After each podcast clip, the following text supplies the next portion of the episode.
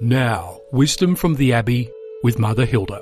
I have a friend across the ditch in New Zealand who has a lovely, warm half coat, jacket sort of thing, that's actually made of plastic bags.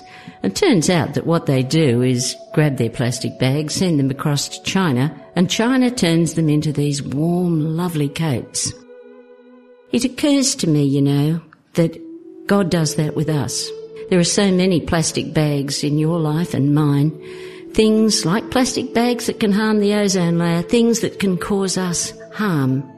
There are things we're ashamed of, things that we wish weren't in our life. We've got drawers full of things, drawers full of plastic bags. They can keep us bound up, where the most wonderful thing to do is keep sending them to God. And what does God do with them? God turns them into compassion, forgiveness, tenderness. God turns them into life for us. On a cold day, what God turns those plastic bags into will keep us warm and give us a whole new start. Plastic bags in our life can actually be a wonderful gift, something to send us forward, not keep us back.